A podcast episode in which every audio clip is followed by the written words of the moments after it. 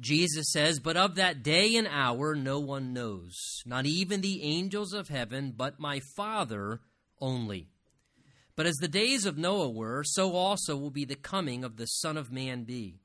For as in the days before the flood, they were eating and drinking, marrying and giving in marriage until the day that Noah entered the ark, and did not know until the flood came and took them all away so also will the coming of the Son of Man be. Then two will be in the field, one will be taken, and the other left. Two women will be grinding at the mill, one will be taken, and the other left. Watch, therefore, for you do not know what hour your Lord is coming. And Father, we just humble ourselves before you in this moment, and as we continue now in our worship, we just ask for the help of your Holy Spirit to prepare us accordingly to hear what it is that you want to say to us this morning. Lord, we ask you to bless your word and that you would speak to us through what you have spoken already in the Word of God by the ministry of your Spirit who inspired it. We pray now your Spirit would be the one who instructs us and teaches us in a direct way this morning that we might hear His voice and that you would speak to us, God, what it is that's on your heart from this portion of Scripture. And we ask this expectantly in Jesus' name. And everyone said, Amen. Amen. You may be seated. You know, it is a wonderful thing to be able to know personally that our Lord Jesus came to earth as a man 2,000 years ago, and that leaving his throne there in heaven in eternity, coming to earth to live as a man to reveal God as what he is truly like, to be able to, of course, ultimately suffer and die for the punishment of our sin, and then to raise back from the realm of the dead, uh, and then ultimately to ascend back to his throne in heaven where he lives forever, and all the wonderful benefits that now offers to us spiritually. Forgiveness of sins, the hope and assurance of eternal life, a personal living relationship with God through his son Jesus Christ. Well, as much as it is wonderful to know that Jesus came to earth initially, it's also important to know and to remember that Jesus, the same Jesus, is coming back once again. And that's really the focus of our Lord's words, as you can tell here in our passage today.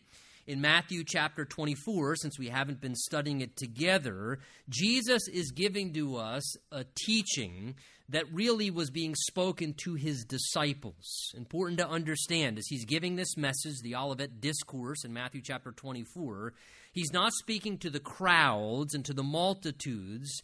He is speaking specifically to his followers. And more than that, he's speaking in direct response to a question that they asked him a question that they asked him back in Matthew 24, verse 3, where they said to Jesus, What will be the sign of your coming and the end of the age?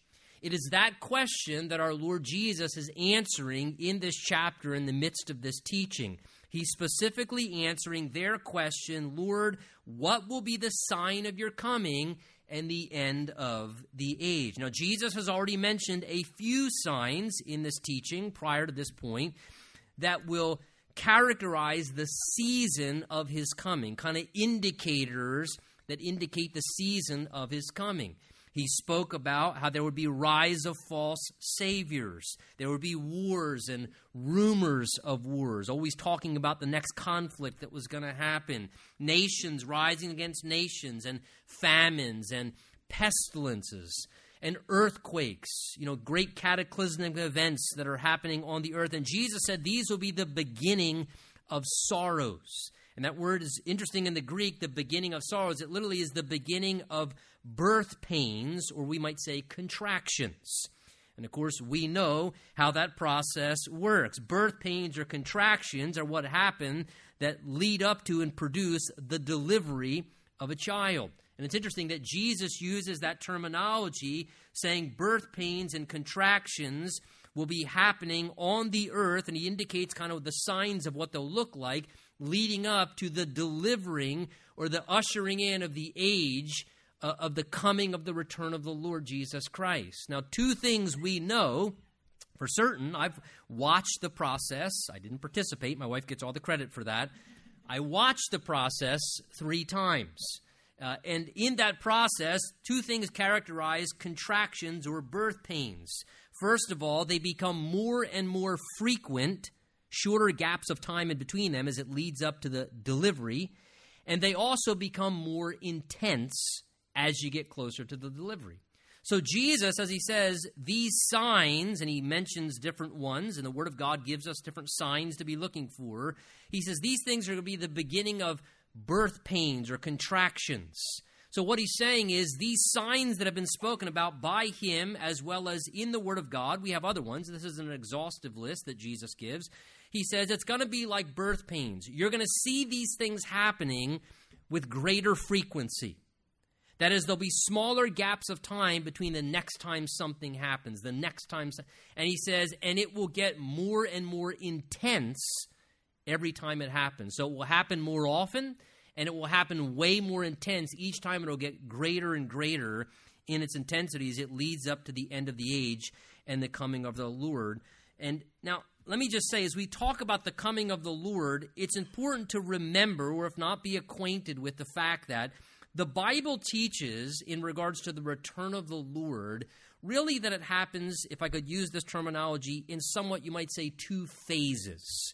And what I mean by that, when I talk about the two phases of the coming of the Lord, of the return of Jesus Christ, is one phase is what we often call the rapture of the church. That is that time where our Lord Jesus will appear in the air and he comes for his church. That is you and I, his followers, true believers, Christians. And in the rapture or the catching away of the saints, Jesus comes in the air for his church to snatch us off the earth and to bring us home to heaven, where we are there together, safely tucked away in the eternal realm for a time period. The other phase of what we might also refer to as the coming or the return of the Lord is often more times referred to as the second coming of Christ.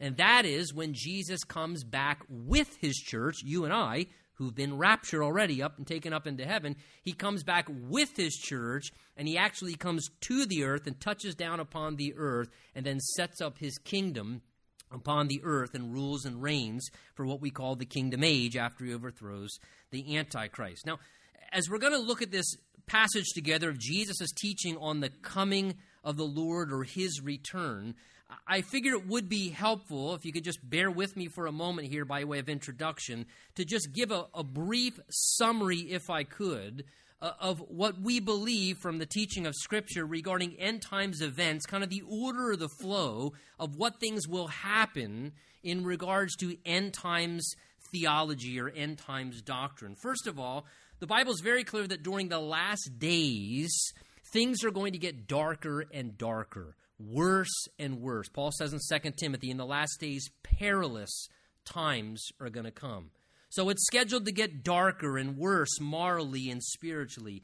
And then suddenly, there is going to be this event, no prophecy need left to be fulfilled, according to what I understand of Scripture, for Jesus to then rapture his church or to remove believers from the planet. This event referred to in 1 Thessalonians chapter 4 of the catching away of the saints, or the raptures we just mentioned a minute ago, where Jesus instantaneously snatches all believers off of the earth in an instant to bring us home into the eternal realm, where we are safely tucked away with Him in the midst of what is then about to come.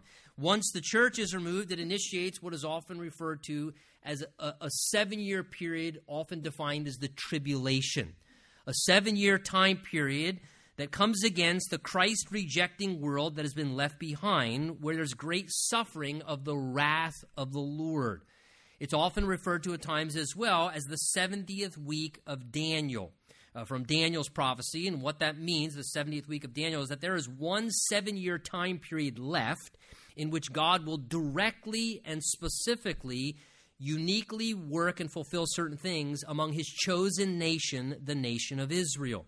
And that's what that 70th week of Daniel refers to. And that will happen also during that seven year period of tribulation. During that time, once the church is removed and the seven year period begins, there will be a reestablishment of what we might call revived Roman Empire. a, a confederation of European nations, of which the Roman Empire once existed many years ago. And this revived Roman Empire will establish a global or a one world government. And that one world government or global government will be headed or directed, you might say, by the emergence of a one world ruler who's demonically inspired, who the Bible refers to as the Antichrist. And as the Antichrist emerges as the one world ruler, he will usher in world peace, a global one world economy, a one world religion, it seems, of sorts, and he will permit the Jewish people in a sense, feigning to be a friend to the Jews initially, to even rebuild their temple there in Jerusalem.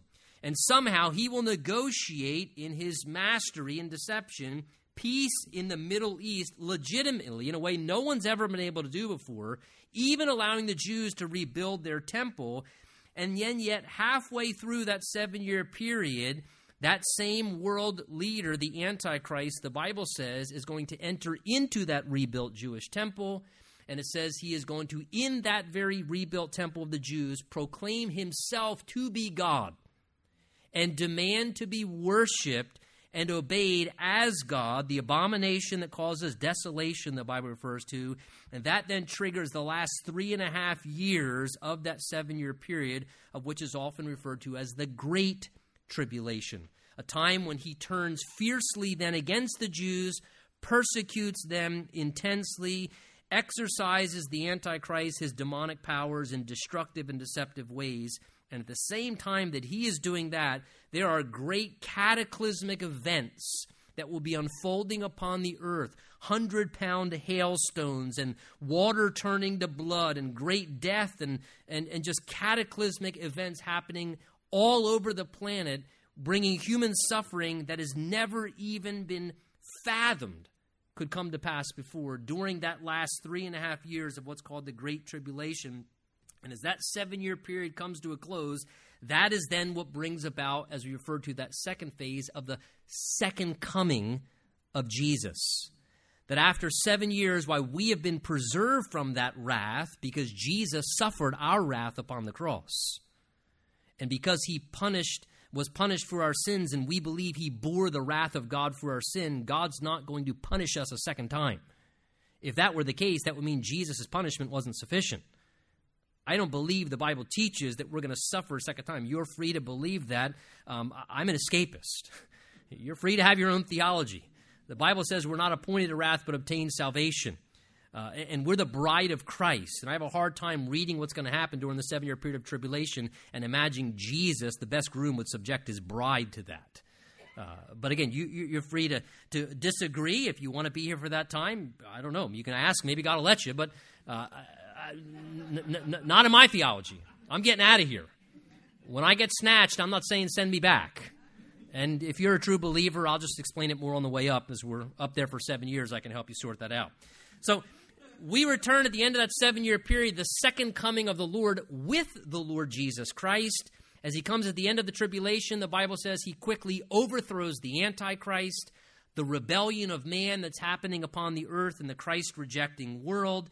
And he very quickly, it says, deals with the Antichrist, Satan, deals with them with quick work, and he sets up then his throne upon the earth which he then rules and reigns as king of what is rightfully his here upon this planet.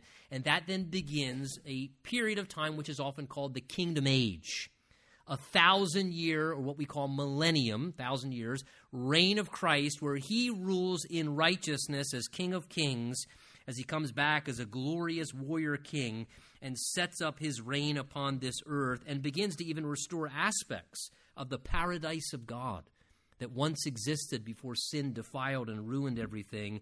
And at the end of that, a thousand year reign of Christ, the kingdom age, there's then, of course, the great white throne judgment, where those who have rejected Jesus Christ will face their final, final sentencing, if you would, cast into the lake of fire, where they are tormented forever and ever in eternal damnation. We who are followers of Christ will then have the great privilege at the end of the kingdom age to enter into that glorious eternal reward, the glorious eternal reward of what's called the New Jerusalem, this holy city this eternal experience that we will then dwell with our Lord forever and ever and ever and ever. No more pain, nor sorrow, nor death, nor suffering, nor crying.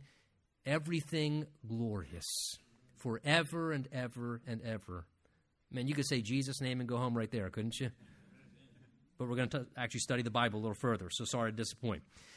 At this point, let's look at the words of the Lord Jesus. Hopefully, that general understanding just gives you a little bit of a grasp. If I mention certain terms, hopefully that will help a little bit as we unpack our Lord's words in our text today. Verse 36, Jesus here says to us, But of that day and hour no one knows, not even the angels of heaven, but he says, My Father only. So notice in verse 36, Jesus makes it very clear that the actual day and hour of his coming will happen totally unexpectedly among humanity. I mean, his words are very evident there in verse 36 that the day of the return of the Lord will not ever be able to be known, Jesus says, by any human being. It is a date and hour that cannot be known. It cannot be known, but will happen unexpectedly and bring surprise. And that is by God's purposeful determination. You notice the words of our Lord there in verse 36 again? He says, Not even the angels of heaven are informed. God won't even disclose to the angels in the heavenly realm that actual day and hour in which he will tell his son to return. You cannot get more clear and direct about Jesus' own coming, as he says there, of that day and hour, no one knows. Not even the angels in heaven, but only my Father. The turn of the Lord is to have an element of surprise by God's determination. That is the way God has set for it to happen. It will catch people off guard. Now, I believe what from study here Jesus is referring to in verse 36 down through verse 42 specifically in this section is referring to that first phase of his coming, as we talked about, the rapture of the church. That time when Jesus appears in the air, he doesn't come to earth, he appears in the air, and the trumpet blasts and the voice of the archangel, and he quickly removes his church from the earth in an instant. It's described in 1 Thessalonians 4, verse 15 through 17, in this way it says, For this we say to you by the word of the Lord, that we who are alive, Christians on the earth, and remain until the coming of the Lord, that is, you didn't die prior to the coming of the Lord, you're still alive at that point, will by no means precede those who are asleep, who've died. For the Lord himself will descend from heaven with a shout, with the voice of an archangel, and with the trumpet of God. The dead in Christ will rise first, and then we who are alive and remain will be caught up, harpazo, it's snatched away instantly, yanked forcibly in an instant, caught up together with them in the clouds to meet the Lord in the air, and thus we shall always be with the Lord. So the moment the Lord instantly appears in the blink of an eye, in a, in a millisecond or whatever fastest time frame we could think of, the trumpet blasts and believers are instantly snatched forcibly taken off of the planet to meet the Lord in the air. And regarding that event, Jesus says in verse 36 of that day, when that event happens, he says, No one knows the day or the hour when that is going to happen. Now, the reason why I personally believe that verse 36 through 42 in this section of the teaching, Jesus is talking about the rapture and not his second coming when he comes back to set up his throne on the earth is because of the language that is used by Jesus. Let me just say three things specifically. First of all, it says here that this event, specifically this day and hour, is going to happen unexpectedly. That it's, it's going to be a great surprise unexpectedly. Well, when you study the Bible as a whole, regarding the second coming of Jesus, when he does come back to set up his throne on the earth, the Bible tells us in Daniel chapter 12, verse 11, that from the exact day that the Antichrist goes into the rebuilt Jewish temple and proclaims himself to be God, Daniel 12:11 tells us that it will then be exactly 1290 days until Christ returns and puts an end to all the evil and demonic activity of the Antichrist. So the Bible says, should you choose to bear through the tribulation and not accept Jesus Christ if you're not a Christian, The Bible says that from the moment the Antichrist goes in and proclaims himself to be God, at that point you can count specifically the exact number of days until the second coming of Jesus comes back and until the misery ends and all the diabolical activity and cataclysmic, horrible events and suffering end upon this earth. Now, so again, Jesus says this day and hour, it catches people off guard. The Bible says the second coming, you can number the days once that event happens. So to me, this couldn't be a reference because of the way Jesus describes this event. We're also told in the verses following, which we read, that this event, again, is going to catch people off guard. It's going to be business as usual. And then by shock, people are going to be surprised when this particular event happens. Again, if you just read Revelation 6 to 18 and other places of what's going to be happening during the tribulation period when people are suffering on this earth, people are going to know something's going on. It's not going to be business as usual. People are distracted and get people are going to be suffering horribly on the planet. So it's not like they could be caught off guard. Whoa, we weren't expecting that to happen. They know something's happening. It'd be impossible to not know something is going on.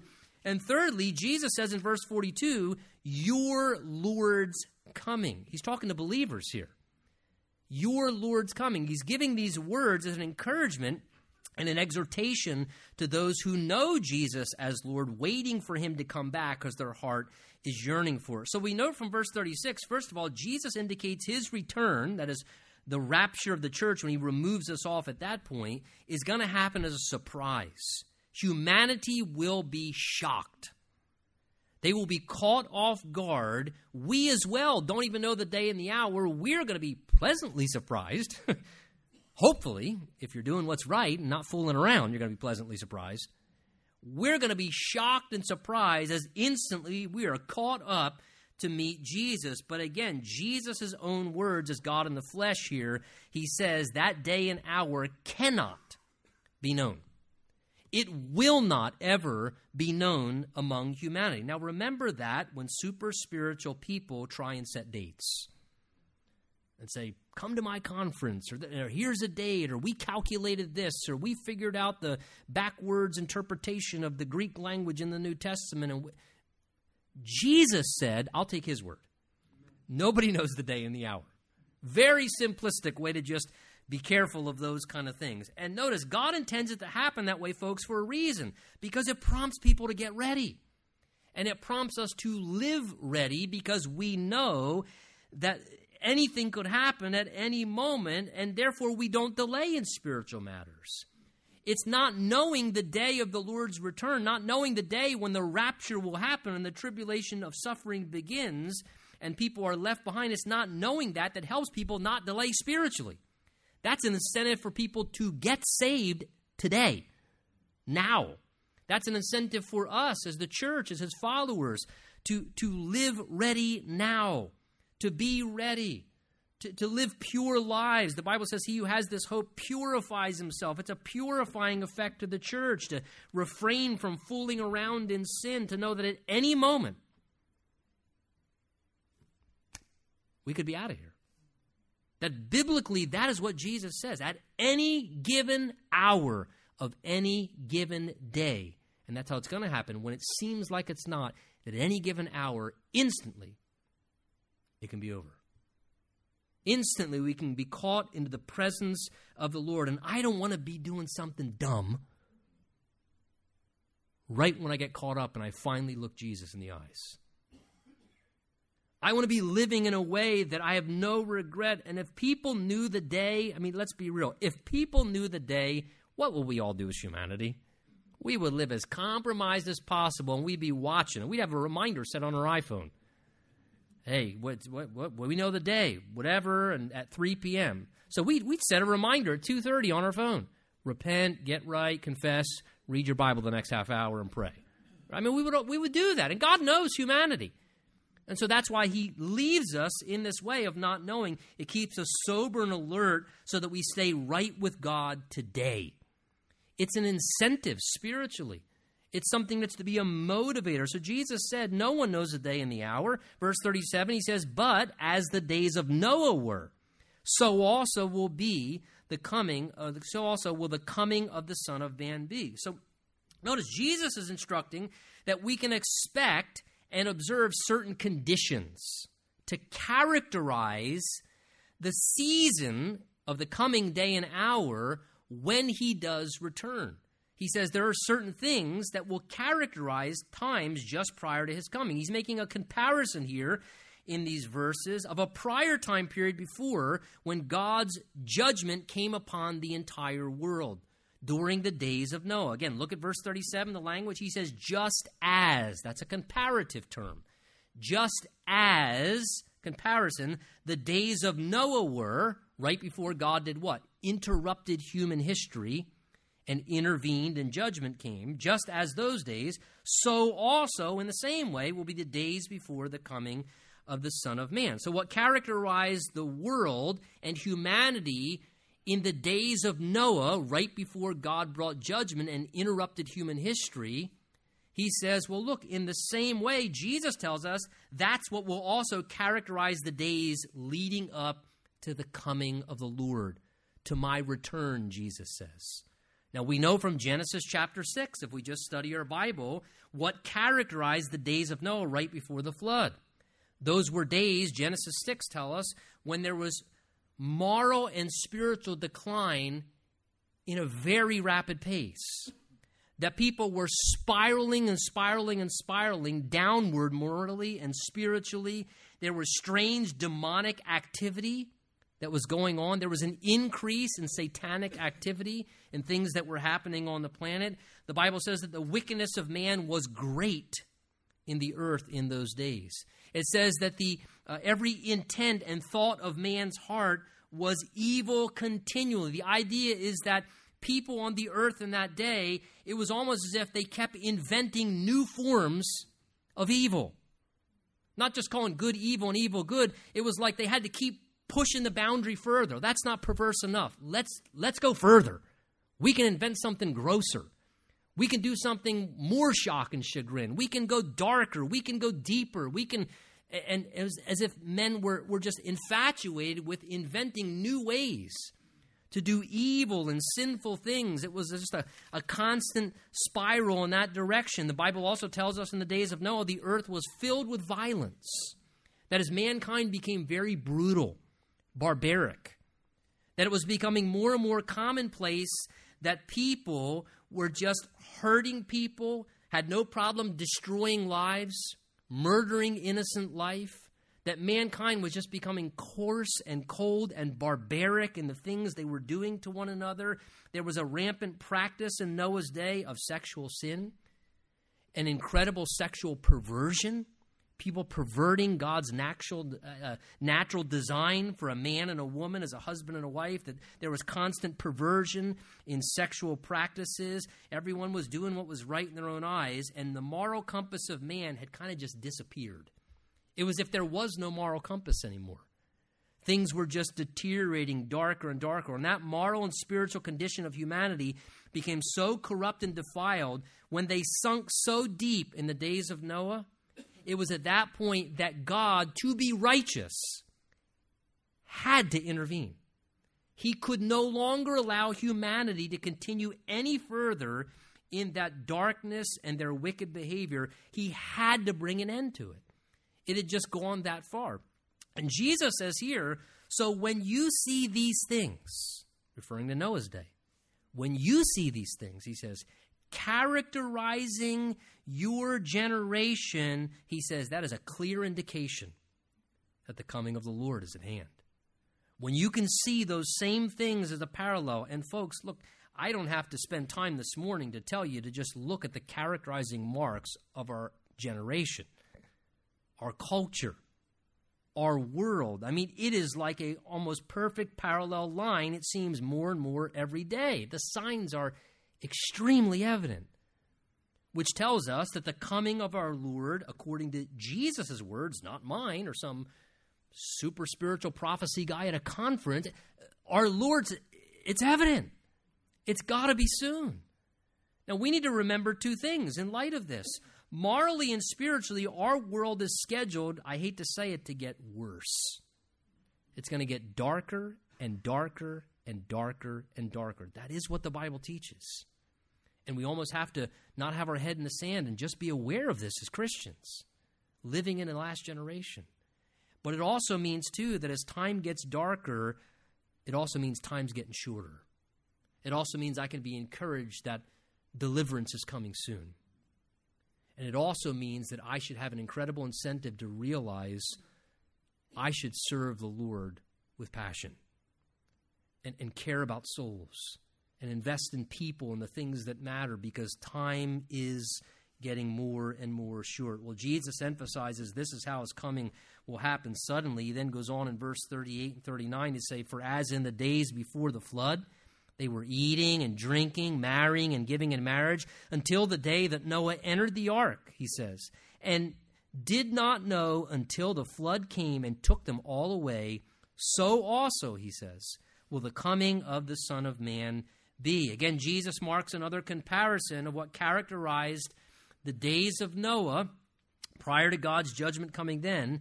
And this time in verse 38 and 39, he pictures how humanity in that day right before the judgment of God and humanity in the last days before Christ returns and the judgment of and the wrath of God begins, he says, in the same way, people were apathetic.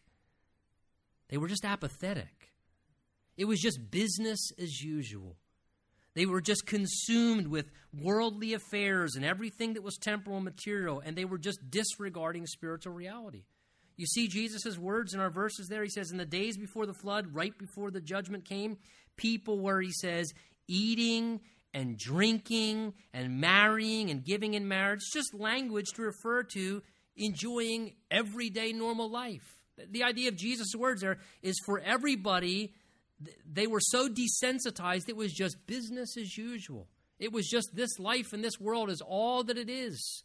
So let's eat and drink and, and entertain and get married. And, and, and everybody was just so preoccupied, the idea there is. It was just business as usual, no sense that something was about to happen.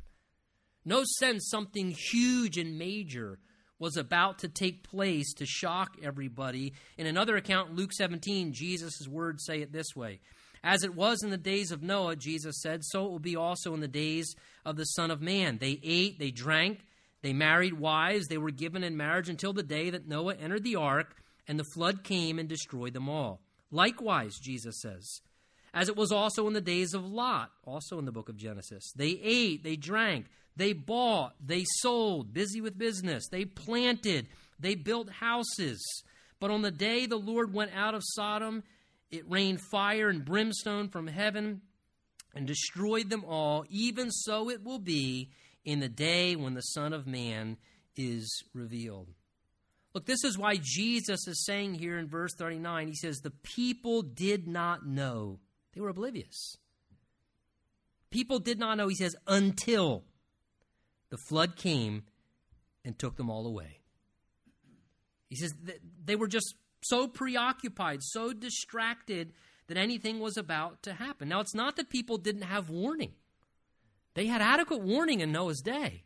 And it's not that people don't have warning today. The problem in Noah's day with humanity as a whole, and the problem in today, is that people simply ignore and dismiss God's warnings. They don't want to hear God's warnings. They don't want to be made aware that God is trying to reach out and rescue them because something huge is about to happen. It's that people are dismissing the Word of God and dismissing God's servants and want to seek to keep living self serving lives, even as they did in the days of Noah. So, therefore, they will get caught off guard and suffer because they did not want to hear what God was lovingly reaching out, trying to say to them. Again, if we think of the events in Noah's day in Genesis chapter 6, as Jesus is describing here, that it will characterize those same things, in that day, as I said, God was forced in his righteousness to have to judge mankind. But what did God do? Well, we know what God did. Even though God had determined, I must now judge, judgment is coming, God wouldn't have been just or righteous if he did not judge at a certain point. It would violate his holiness and righteousness and his goodness and his justice if he didn't. But even once God determined judgment must come, what did God do? God, in his grace, provided a way of salvation and a way of escape, right? Noah found grace It was God's grace that said to Noah, Noah, look, I want you to construct an ark, a way of escape. I want you to create a way of escape so that people can be spared if they're willing to believe and enter into the ark. They can be spared the judgment that I'm going to bring. And Noah, the Bible says, spent a hundred plus years constructing this massive ark, telling people why he was doing what he was as a preacher of righteousness, explaining to people look, this is a window of mercy. God's judgment's coming upon us. And he was telling people, God's made a way of escape. You can escape. Believe what I'm doing and enter into what God's offering here. And he was offering this to people, telling them that God was going to bring rain and a flood upon the earth, which was something that had never happened before. It had never rained before on the earth. There was a great water canopy. There had never been rain on the earth. So, as Noah's telling people God's going to do this and it's going to happen by rain, the people were listening to him saying, What is this nonsense? Rain? We never heard of rain before. You're saying God's going God's going to do what? We and, and he's trying to tell them God was going to do something, but because they had never seen God do it before, they refused to believe him. And so, no doubt, they mocked and they laughed. Even as people mock and laugh, if you try and tell them that the Lord is coming back and that one day, if I don't show up at work, or one day, if I'm at the cubicle next to you and I quickly disappear, let me tell you where I went. And right, what? Hey, you can have all my tools. When my craftsman tools drop on the ground, you can finish fixing the heater, bro. Go for it. right? I mean, and, and what? When, when, and it just it's it sounds so foreign that people laugh and they mock about this. But it says, but then the day came and took them all away, even as it will be in the coming of the Son of Man. God closed that door of opportunity, and sadly, only Noah with his family was spared. So sad. It says Noah's wife and his three sons and their wives. That was it. All that was spared was immediate family. But by the same token, I always look at that and think, what a wonderful thing. That shows you that Noah's ministry was in the right place. Because his wife and his children and their spouses all believed and served the Lord together with him, and they all got on that ark. And they were spared, and they're enjoying eternity right now because of that, because they believed. And that's the place to begin if you want to begin somewhere. Ministry starts at home. It doesn't start over in Africa and Asia, it starts at home. Praying for, pleading with, reaching out to your loved ones, using the influence that God has given to you, leading up to the coming of the Lord. It's going to be business as usual. Humanity will be living for the cares of this world. People will be preoccupied doing the American dream and all the stuff that we just, you know, we get caught up and consumed in doing, and they'll be completely disinterested in the things of God, apathetic towards what's spiritual or careless towards what's moral, and it'll just kind of be everyday preoccupation until suddenly the Lord returns. And people are caught off guard in a sad way. 1 Thessalonians 5 says, But concerning the times and seasons, brethren, you have no need that I should write to you. For you yourselves know perfectly the day of the Lord so comes as a thief in the night. For when they say peace and safety, hey, we're working for peace on the earth and to just get everybody getting along, then sudden destruction comes upon them as labor pains on a pregnant woman, and they shall not escape. And describing what will happen when Jesus raptures and removes multitudes of Christians from the planet. Look at verse 41, or excuse me, verse 40 and 41. Jesus says, Then two men, when this happens, two men will be in the field. One will be taken, the other left. Two women grinding at the mill. One will be taken, and the other left. So Jesus describes how, in the midst of this moment when Christians are raptured, quickly removed, snatched away from the earth to be brought into heaven at his coming. He says, in that day, he describes it how, in the midst of just two men working side by side out in the field, just an ordinary day at work. They got up that morning, didn't expect anything different was going to happen, and they're just working side by side in the field there. Two women working at the mill, grinding their wheat, and then instantly, the believer suddenly disappears in the blink of an eye, leaving the unsaved person standing there shocked and astonished. What in the world just happened? What just happened? instantaneously. Notice the language Jesus repeats twice for emphasis in verse 40 and 41. Jesus' words one taken, the other left. One taken, the other left. The reason they're taken, the believer, is because they're taken to heaven by their Lord. The believer's taken out to meet their Lord. The other person next to them, if they're not saved, left. Left behind. Left here on this earth to face the great suffering and tribulation judgment of the wrath of God. Jesus knows very clearly those who are truly His, because one's taken, the other's left. Jesus knows for real the genuine condition of a person's heart within. If they're truly in right relationship with Him, if they've been saved from their sins, if they've trusted in Jesus Christ and Savior and Lord, Jesus knows those who are truly His, and He will distinguish one day. As one is taken, the other is left. Imagine what this is going to be like all around the globe when, in one instant, millions of Christians disappear from the planet in jobs and schools and families and households. Imagine two people, a husband and a wife, lying in the bed, and then all of a sudden, one spouse taken and the other left. One spouse removed from the house, you know, uh, uh perhaps at times a child taken and a parent left. A parent taken and a teenage child playing church left. One taken, the other left.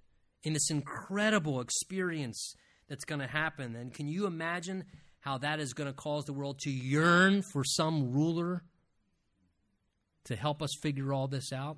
It's going to be a stage for the Antichrist to come right to the scene because the world's going to be in disarray. Well, look what exhortation Jesus gives in verse 42 in light of these things. He says, Watch therefore, for you do not know what hour your Lord is coming. He concludes with an exhortation since we don't know when it will happen and it will bring surprise, it will happen unexpectedly. Jesus says, in light of this, always be ready. Get ready, and then every day get up and live ready for the return of the Lord. I love how Jesus is giving a promise there in verse 42. Notice he says, Your Lord is coming.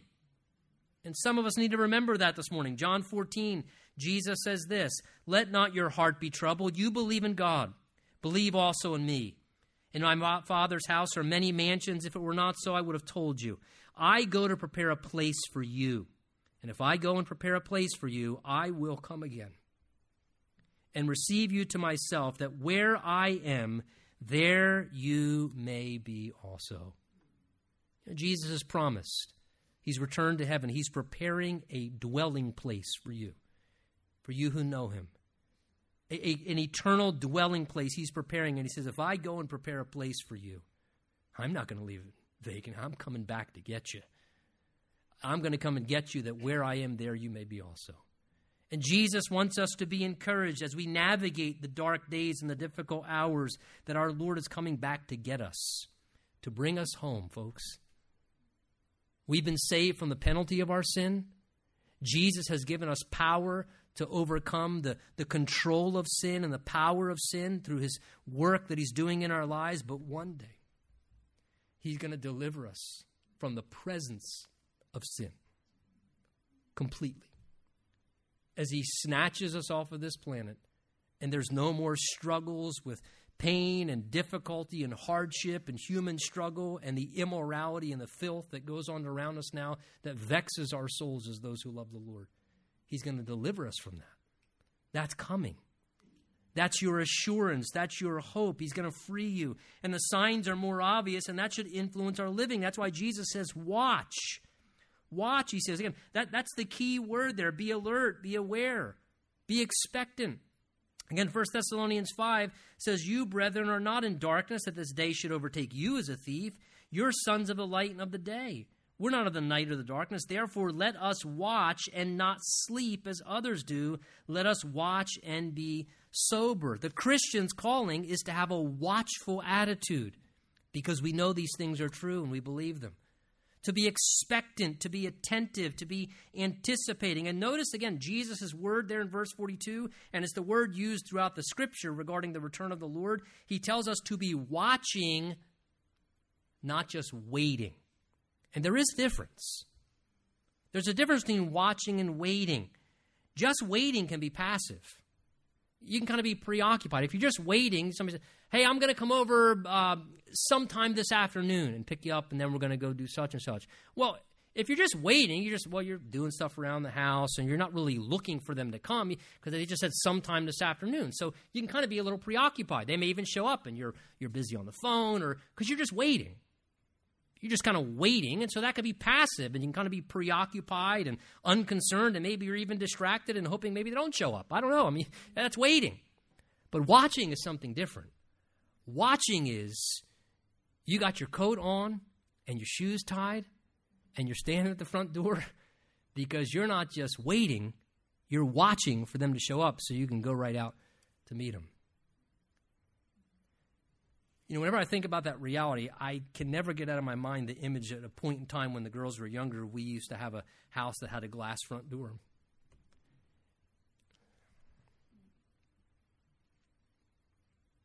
And I used to love, after working hard all day long, and there's a season working two jobs too, I used to love being dog tired and coming home at the end of the day. And maybe my wife did it just to be nice, I don't know. And seeing those three little Indians at the front door.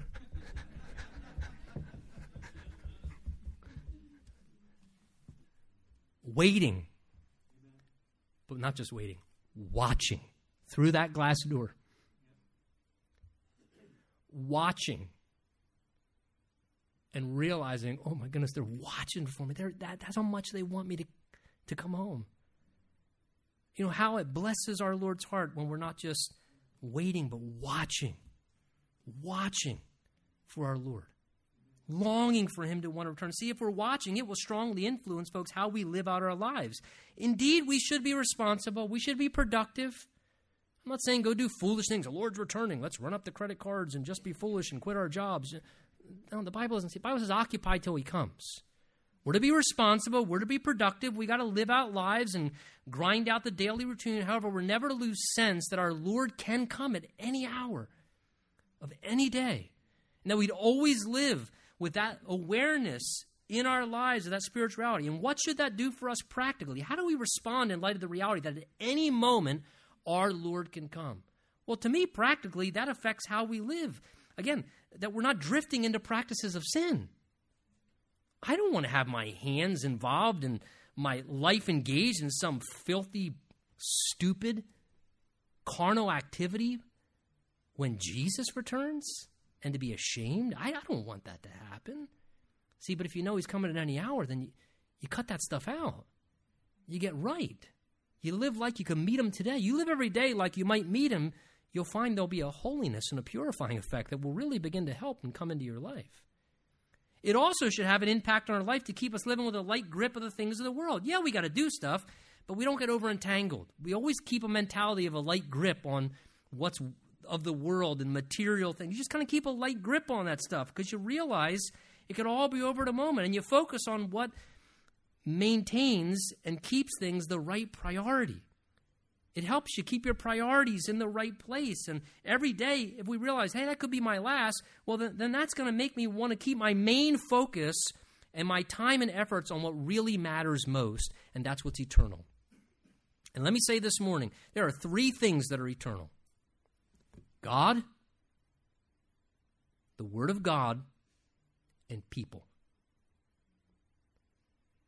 To me, those should be the three main things my life priority is characterized by. Knowing these things are true, my main priority should be my relationship with God. God's eternal. That's all that really is going to lack. Spend time with God. Be with the Lord. Make God a greater priority in your life. That's who you're going to meet and spend eternity with. And the Word of God. Maybe it's lost priority in your life. Look, this is what's eternal, not internet, Facebook, social media. I mean, the hours we people spend on this kind of stuff. How, do you spend that much time on the Word of God? or physical fitness. Oh, I'm, I'm not saying anything's wrong, but where's your priority? Look, I exercise every morning. Do you know how long I exercise? Five minutes. Seriously. I set my stopwatch. I exercise as hard as I can for five minutes, calisthenics kind of stuff, for one reason. That's how much I care about exercise. It's a little bit of good stewardship, but I'll spend five minutes on this, put on my heart, and spending time with Jesus, a lot more than five minutes. Writing a devotion for my family, a lot more than five minutes. Because that's the stuff that matters. It's just a priority thing. God, His Word, people. That's what matters. Our Lord is coming soon. Let's live in light of that. Let's let our priorities be motivated by that reality and begin to shift where we need to and put priority where it should and live in light of these things. Amen? Let's stand together. Let's pray.